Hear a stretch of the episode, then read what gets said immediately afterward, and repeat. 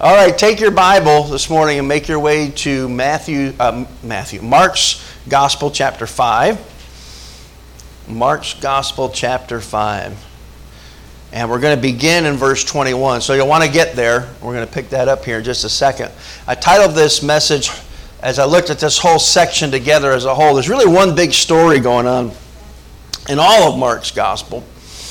But um, in this particular section from verse 21 to 43, it's about waiting. How many of you love to wait? No, I mean, I'm the kind of guy that stands in front of the microwave and yells, hurry up. we, are, we are by nature not very patient people, are we? Um, Carlos Zafón said this he said, waiting is the rust of the soul. right? That's how I feel.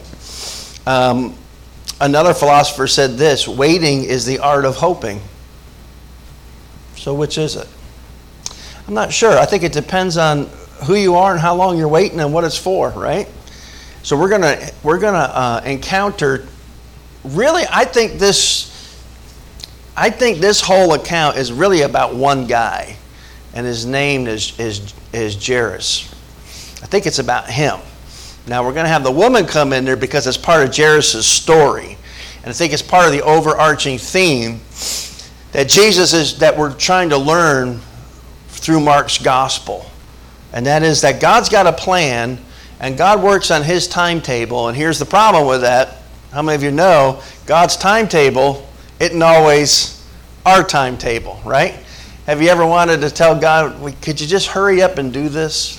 Or could we hurry up and be past this chapter of our life. Um, so we're going to look at that. So I want to talk to you about hurry up and wait and what waiting might um, benefit us and how. So the first point in there is, is simply this is that this the delay creates a beautiful dependence upon God. Delay creates a beautiful dependence upon God. So look at verse 21. And I'll read through verse 23 to start with. Now remember, he's just healed a demoniac on the Gentile portion of the side of, uh, of the Sea of Galilee in the Decapolis. He's just he- cleansed this uh, and freed this Gentile demoniac. Remember? And he told him, Go tell, you stay here and go tell everybody what God has done for you. And he, and he does. So one man, he left the multitudes, goes to one man, comes back. Um, and here we are. So he had taught parables in that very boat that day. He calmed a typhoon on the way over to the other side, delivered a hopeless demonized man, and now a synagogue ruler. By the way, who Jesus may have interacted with the last two years. Probably did. Uh, he makes his way through the crowd and falls at Jesus' feet, begging for the life of his 12 year old daughter. Let's look how Mark puts it in verse 21. Now, when Jesus had crossed over again by boat to the other side, a great multitude gathered to him, and he was by the sea. It's almost as if he never left Capernaum, right? He comes back, and, and it, it appears like it, in no time at all, a huge crowd had gathered around him right where he left off. Um, and I don't know how that worked. They did not have Facebook, Instagram, or texting. But I, I had to believe that they, somebody was looking out. They had a lookout there waiting for that boat. They knew what Peter's boat looked like. And uh, somebody was waiting, and as soon as they saw that boat, they started to send messengers to the nearby villages and say, hey, uh, Jesus of Nazareth is back, and everybody shows up. So this, this crowd quickly gathers around Jesus verse 22 and, and i like how mark puts it and behold in other words and look look look at this. And behold one of the rulers of the synagogue came jairus by name and when he saw him he fell at his feet and begged him earnestly saying my little daughter lies at the point of death.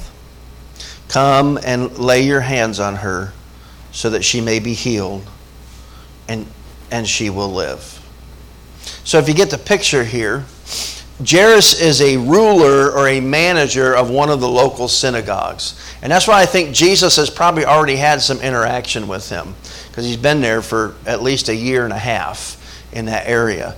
Um, so Jesus was probably familiar with him at least by face. and vice versa. So he's, he's kind of the administrator of the local synagogue, if you will. Now, Jesus, this is what we know Jesus and the religious establishment were clearly at odds, and Jesus himself was considered a big problem um, to the religious establishment. And they had considered him not only an adversary, but an adversary in need of removal. And by removal, Mark tells us, they meant death. So, so think about this Jairus' people, the guys he's working for, the religious establishment, the Pharisees and scribes, as a manager of the synagogue that, that those people teach in, they want Jesus dead. But Jairus has a daughter who's about to die and he throws all of that away and he and and and here's here's Jairus. He comes to Jesus anyway.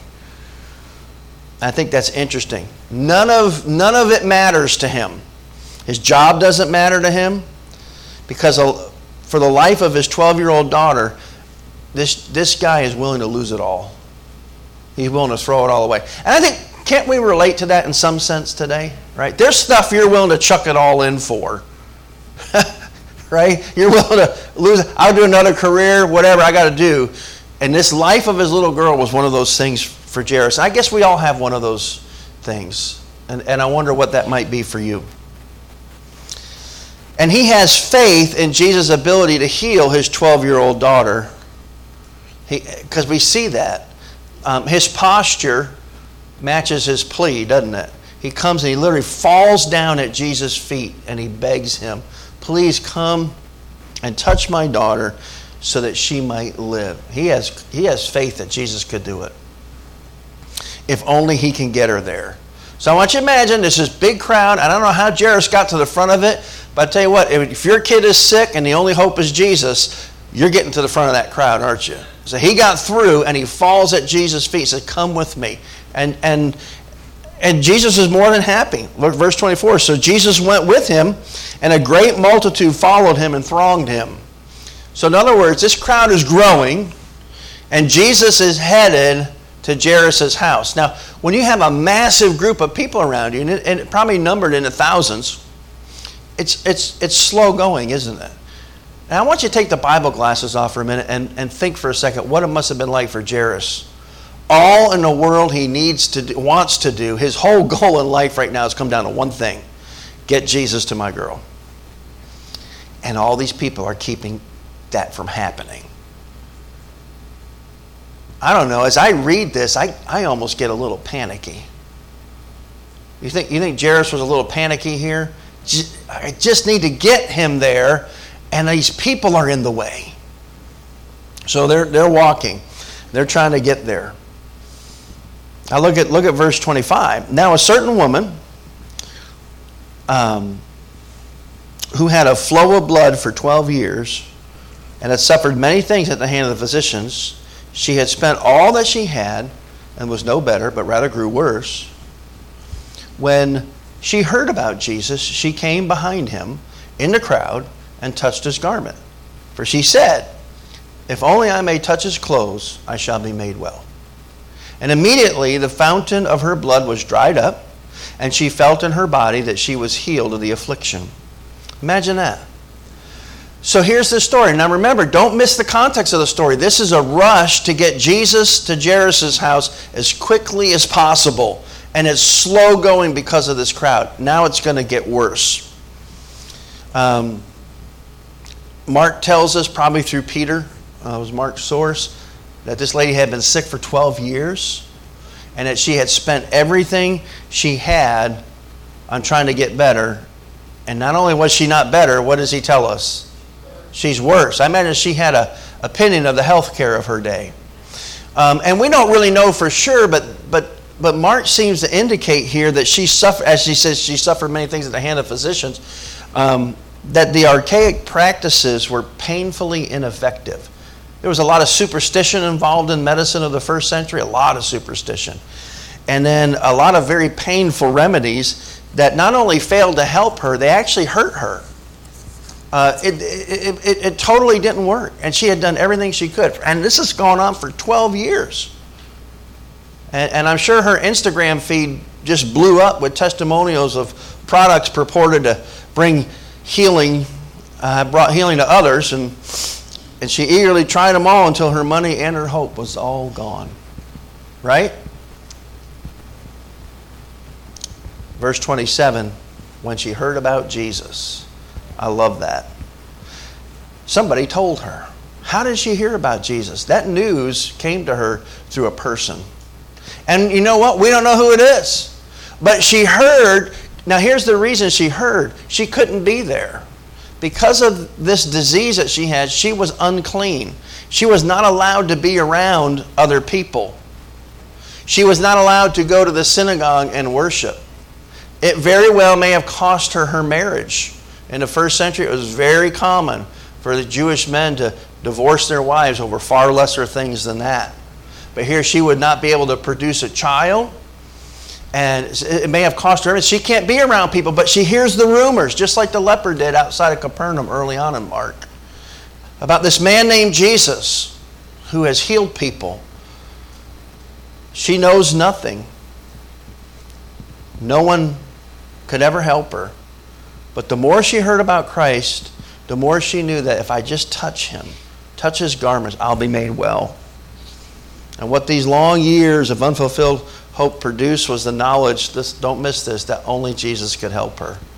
She had one shot at this thing, and it was Jesus. He's the only person that can help me. And even though she never seen him and only heard about him, it was enough. And I just want to put a pin in that for a second and say, you might be that person to tell the woman in our text today, in your life, about Jesus. And that's what we're called to do, amen? We're called to go and tell. Somebody told her, and she realized, hey, I thought I lost all hope, but there's still a spark of hope left in this person called Jesus. And how many of you know that that's true today for us? Amen? There's always a spark of hope left when it comes to, to the Lord Jesus Christ. Now, here's the thing. She, she's a little bit off on her assessment of how this is going to work. And Jesus is going to gently correct her, but she's coming to him in faith, knowing that only he can help her. Only he can help her. Can you relate to this woman today?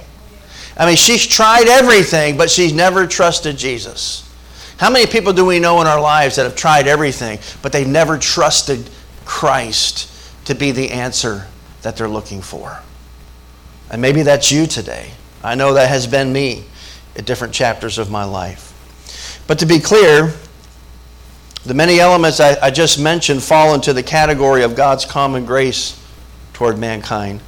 To learn, to relate, to inform, to medicate, and to entertain all have their place. They're gifts of God given to humanity. But here's the reality as the children of God, we got to learn dependence on God. Ultimately, we must learn that other sources are all too willing to take and take, and only Christ gives. Isn't that something? All these other sources will take and take, but only Christ gives. We got to see that uh, Jesus as the one who can ultimately deliver us from our brokenness and deliver our friends and our family from their brokenness as well. So here's a second thought about waiting the delay develops depth in your relationship with God. The delay develops depth in your relationship with God. Verse 29 said, Immediately the fountain of her blood was dried up, and she felt in her body that she was healed of the affliction. Now, verse 30 is kind of a strange verse. And Jesus, look at this word, second time immediately. Immediately in verse 29, and now immediately here. And it seems like at the same time. And Jesus, immediately knowing in himself that power had gone out from him, turned around in the crowd and said, Who touched me? Right? But his disciples said to him, You, you see the multitude thronging you, and yet you say, Who touched me? And he looked around to see her who had done this thing. But the woman, fearing and trembling, knowing what had happened to her, came and fell down before him and told him the whole truth. That's important. Verse 34 And he said to her, Daughter, your faith has made you well. Go in peace and be healed of your affliction. Who touched me? I like how the King James puts it here. It says he felt virtue go out from him. Not just power, but but but God's good power. He felt something leave him and flow through him to course through him and he knew that that what that which coursed through him was a power to heal based on faith. And he asked the question, Who touched me? Now, to the uninformed, think his disciples, that's, that's a dumb question. Everybody's, everybody's touching you. Who didn't touch you is a better question to ask Jesus. So the gig is up, and so the woman comes and uh, forward, and, and she tells the whole thing. I love that in verse 33. She told him the whole truth. She just lays the whole thing out. Then in verse 34, it's interesting. Um, we see here, I think, I, would you not agree that her faith was, was kind of tinged with superstition? And, and you could even say magic. She had this idea that, that the touching of his clothes would heal her. That, that, that, that's very superstitious, if not bordering on on magic, right? And Jesus is going to is to correct her gently on this. He clarifies her confusion because what does he say? It is your faith, not your touch, that has made you whole. Do you see that? Jesus doesn't say it was her touch. He said it's your faith. It was her her trust and not her touch that healed her. We, and don't miss that because some crazy activities go on today in relation to such things. And don't buy into any of that. There's no such thing as magic prayer cloths. That's deception. Even this woman who came to Jesus and touched him, Jesus had to say, Hey, I just want you to know. Let me tell you what healed you. It wasn't your touch, it was your trust. It was the fact that you trusted me. You trusted in me. That's what made you well. And it's also interesting to note here that her faith brought together two elements faith and Jesus. See, her faith was in Christ. And in verse 34, Jesus calls her daughter.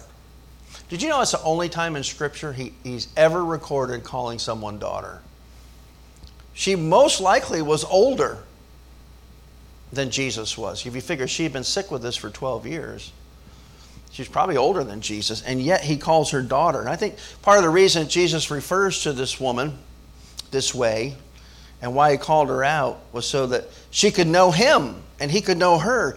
Jesus did not want or intend for her to remain anonymous, he wanted a relationship with her. Many were pressing in on Jesus, but he wanted to know who had touched him in faith. And by outing her, Jesus turns this whole thing into something way more than just her physical healing. She was now pronounced clean to the community, an overcomer by God's grace. And listen to this a daughter of God. I think that's why he uses the word daughter. That's a relationship term, isn't it? And by the way, don't forget that she came privately, but she left publicly. She came in pain, but she left in peace. And that's what happens when you come to Jesus in faith today. And I want to remind you of that. Because we need more than a spiritual pick me up. You know what? Jesus is after a relationship with you, an everyday, moment by moment relationship with you. And be careful that you're not using God to your own purposes. And make sure that God is your Father, that you know Him and that you walk with Him. That makes sense today? I hope so. Let's look at this uh, next point, and it's simply this the delay is meant to develop your faith. So we're going to go back to, to Jairus now. This lady is miraculously healed. A, a crazy, amazing thing. Jesus corrects her superstition and said, It's not my clothes that healed you, and it's not even your touch. It's your trust. You're healed by faith. I'm all you need. But this delay is meant to develop your faith. There's still a guy named Jairus, and I think that's what this whole section's about. The woman's almost a parenthesis in here to, to, to, to create a, a terrible dilemma. And you know what it is. We find out that during this delay, Jairus' daughter dies. It's terrible. Look at verse 35. While he was still speaking, some came from the ruler of the synagogue's house who said to the ruler of the synagogue, to Jairus, Your daughter is dead. Why trouble the teacher any further? Isn't that terrible? It's as if they said, All hope is gone. Don't bother the teacher anymore. Because nobody can do anything about death. now, we know the end of this story, right? We know the end of this event. But I want to remind you, Jairus didn't know. He didn't know. It seems logical, doesn't it? You know, there's an old saying amongst the old timers while there's life, there's hope. Indicating what's the negative of that? When life is gone, there's what? No hope. And scientifically speaking, that's true, isn't it? Here's the reality God's delays are not his denials.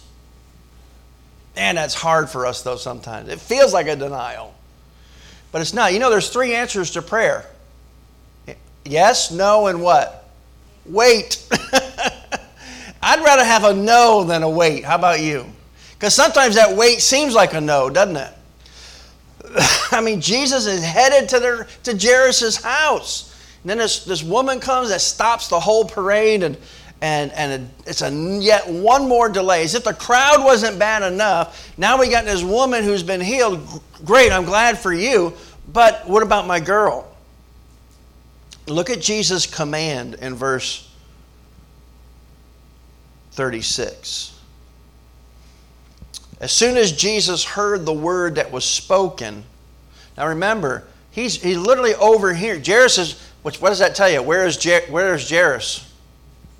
He is right next to Jesus, and we know it because in this loud crowd, Jairus hears the message, but so does Jesus at the same time. So Jairus is right there. I can picture, I think Jairus has Jesus by the arm and is trying to get him through the crowd, right? And then his guys come and say, hey, hey, it's, it's too late. Don't, don't bother the teacher anymore. She's dead. I, I can't imagine as a father what this guy's feeling right now.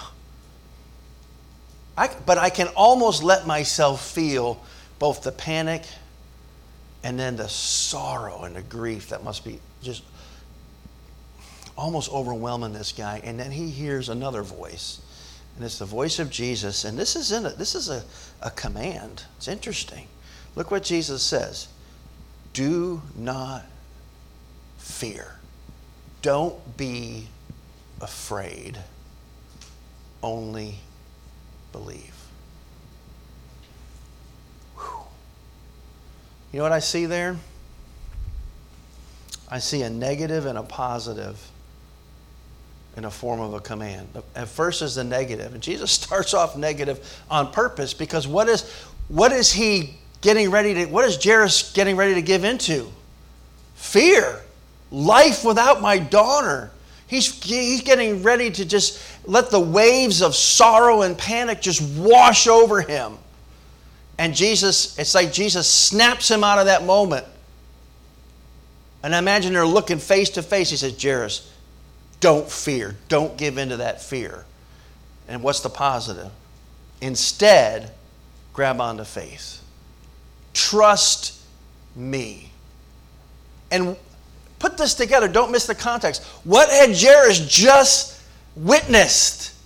He witnessed a woman who just trusted Jesus and was made what? Whole. Don't miss it.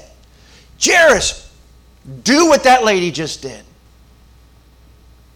Look what I just did. Now, what's the difference between a woman and his daughter? Woman was still alive, right? So now we're just kicking it up a notch. I don't know how this is going to work. But here's the reality fear is the glue that keeps you stuck, and faith is a solvent that sets you free. And some of you are stuck in fear today because you're unwilling and maybe even unable to exercise faith. And I think we're all going to be challenged with that right here. The woman had faith when she touched Jesus' garment. And Jesus knew Jairus needed a faith like hers, and he had just given him a living example. And now we get it, don't we? The woman's faith was to instruct and inform Jairus' faith. And there's another reason why Jesus called that woman daughter. Because Jairus had a daughter too. It's the only time Jesus ever does this. He calls her daughter, and maybe it was to remind Jairus verbally, I haven't forgot about yours either, right? This woman had a debilitating disease for how long? 12 years, and Jairus had a 12 year old daughter. Anybody making that connection? Those are not by accident that these, these years are mentioned in here.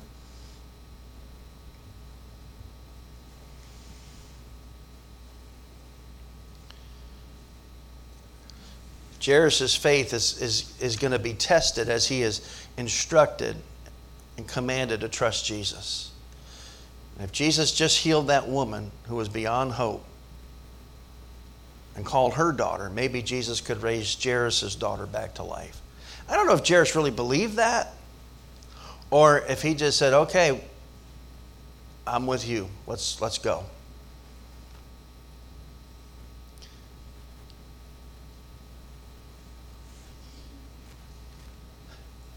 When Jesus moves slowly in your life, and doesn't he sometimes?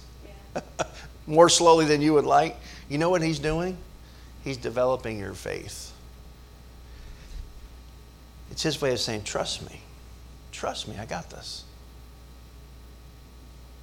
My wife reminds me constantly as I, I get panicky about our children. He said, she reminds me, she said, honey, you're not writing their story. God hasn't even given you the pen. Any parents uh, with me? Man, I can, I can get crazy in my head. Right? Just lack of faith. That's not my story to write. God's writing that story. And God can do things that I could never do. And my faith gets developed in the times of waiting. I'll tell you, I'll give you just three thoughts here very quickly. I think there's three ways that our faith gets developed when we wait. And the primary way is through Scripture. Man, go to the Word, go to the Bible, see how many times the faithfulness of God is, is exemplified and demonstrated over and over and over again, all the way back to Genesis through Revelation. It's one giant theme God is faithful. And, and we have to go read that. We got to remember just how faithful and able our God is. Go read chapters like Hebrews 12, the hall of faith. By faith, Abraham and Isaac went up that mountain, and they both came down. Go figure, right? God is faithful, and He even names a place Jehovah Jireh. God will provide. We got to go to the scripture and see the historical record. History, his story, is a story of faithfulness. Amen? You can go to church history. Go look at what God did throughout the history of the New Testament church, starting in Acts. Go through the Reformation. Go look at, at, what people suffered just for the sake of the gospel and how faithful God was to them, even in their deaths. And then I think we go to each other. We, we look to other believers and we hear their testimony, their stories of faith, and we see that God is faithful. God, we need to hear those stories. My dear friend Charlie Colgan, who's with the Lord today, um, early on after he was saved, he read a book about just God doing great things. And, and uh, when he got done with that book, he told his wife, he said, I want to I want to have some God stories in my life. That's what he always called them, God stories. He said, I'm going to start to believe God for big things. And they were in seminary together in Texas, and um, there was a particular interesting character in United States history named Ross Perot. Anyone remember Ross? He was he's a Texan. And, and Charlie, Charlie said, God, I need, I, I need some God stories, and that man needs you so bad. And would you believe? Charlie just stepped out in faith, called, his, called Ross Perot's office, and said, I would just like 10 minutes. I want to just introduce yourself and, and, uh, and hear your story. And he got in. They made an appointment, and Charlie went, and at 10 minutes turned into 30 at Ross Perot's um, suggestion. And he, for 30 minutes, he shared the gospel of Jesus Christ with Ross Perot. Is that crazy? Come to find out, Ross Perot's wife is a very salty believer. He was not. Yet he heard the gospel through this young man and was so impressed by that that later, when he graduated, this was a decade later, they were, they were coming to Georgia here and they were raising some support so that they could do that and, and, and make it financially. And Ross Perot supported Charlie in the ministry for years because this man trusted God that God was big enough to do big things. And Charlie's whole, at his funeral, it was one God story after another told by his children. And oh, how it affected his kids. Are we believing God for great things today? Jairus didn't know the end of the story as he pushed through that crowd. I can't even imagine what it was like for him. And then this last one the delay gives you more than you ask for. It really does. Look at verse 41. It's kind of crazy, but actually, let's back up a little bit here. Um, verse 37. And he permitted no one to follow him except Peter, James, and John, the brother of James. Then he came to the house. So, in other words, the he kicks the crowd out, right? He tells you, you all stay. It's, it's just Peter, James, and John, and, and um, Jairus. Then he came to the house of the ruler of the synagogue, saw a tumult, and those who wept and wailed loudly. And when he came in the house, he said to them, Why make this commotion and weep? The child is not dead, but sleeping. Verse 40 And they ridiculed him. Literally, they laughed at him. But when he had put them all outside, and I don't think that was nicely. we got this picture of Jesus as meek and mild. I think he was mean and wild.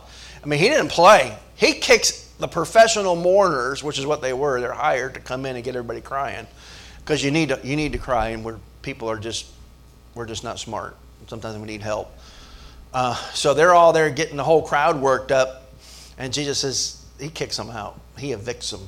Get out of here. Get out. Everybody outside. Um, I love it. And then uh, verse 40, they ridiculed him, but when he put them all outside, he took the father and the mother of the child and those who were with him, that's the disciples, the three, and entered where the child was lying. Verse 41. Then he said, then he took the child by the hand and said to her, Talitha Kumi, which is translated, Little girl, I say to you, arise. Immediately the girl arose and walked. And here it is, for she was how old, church? 12 years. And they were overcome with great amazement. And yet, look at this command. But he commanded them strictly that no one should know it, and said that something should be given her to eat. I don't know. Do you not find it interesting that the demoniac of Gadara, he says, You go tell everybody. And to everybody in Israel, he says, Tell nobody. There's a reason for that. Gadara was fresh ground that needed to be plowed so there'd be good soil for the gospel that was coming a few years later. Israel, Jesus was trying to keep his, his, his ministry, he was always pumping the brakes because he knew it was headed to a cross and that they would, they would try to push that sooner than was God's plan. So he tells them to be quiet. It's interesting to me here that though Mark is written in the Greek of the Roman world, Jesus spoke in Aramaic and probably in Hebrew. So Mark records Jesus' Aramaic words when he says in there, uh, Talitha Kumai. Um, and so he has to interpret them because who's he writing to?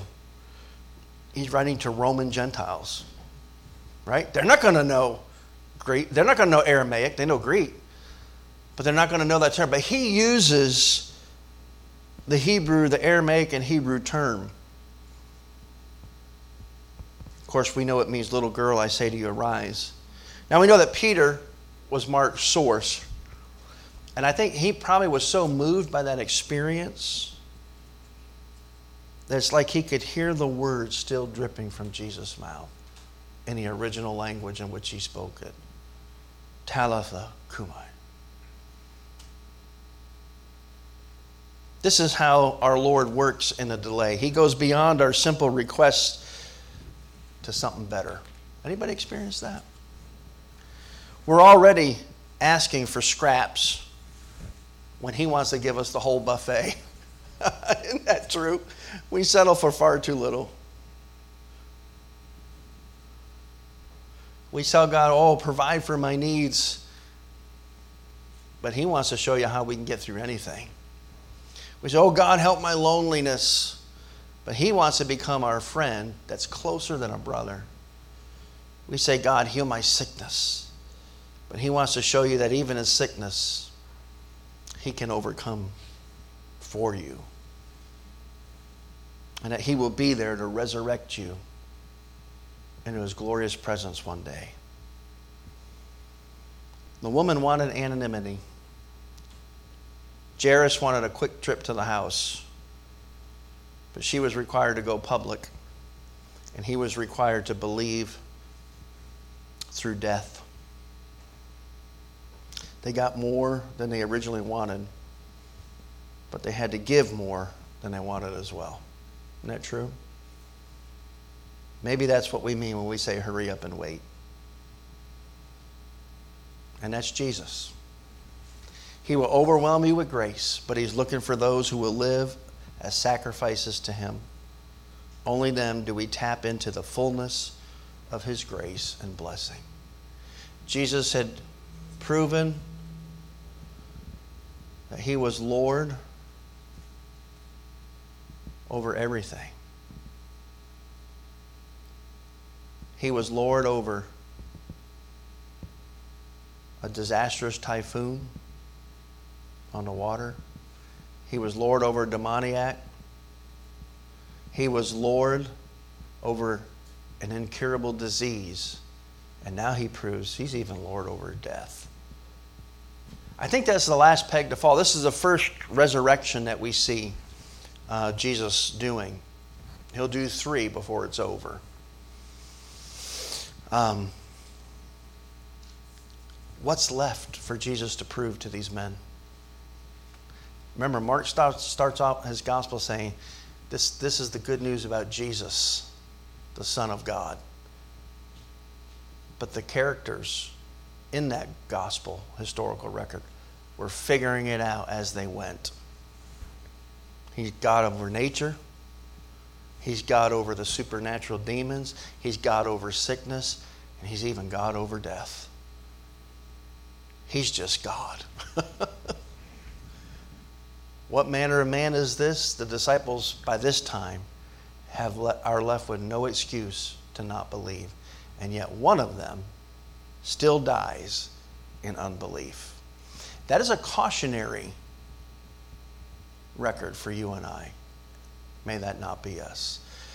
I know sometimes God calls us to wait. Waiting is never fun. And even as our hymn this morning said, I wait for it with patience. I wait for God to and to act with patience And may we do that today.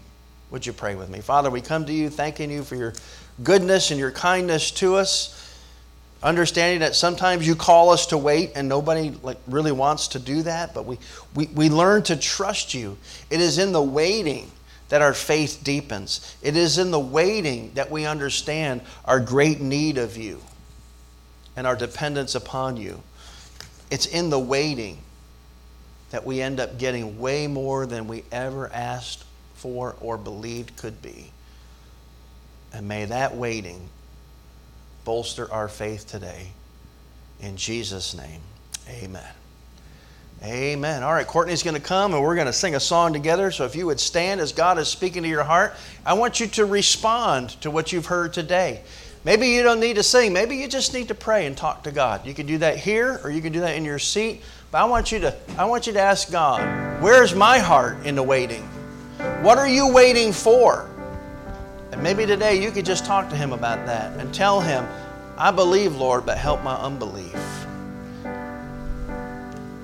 You pray as we sing.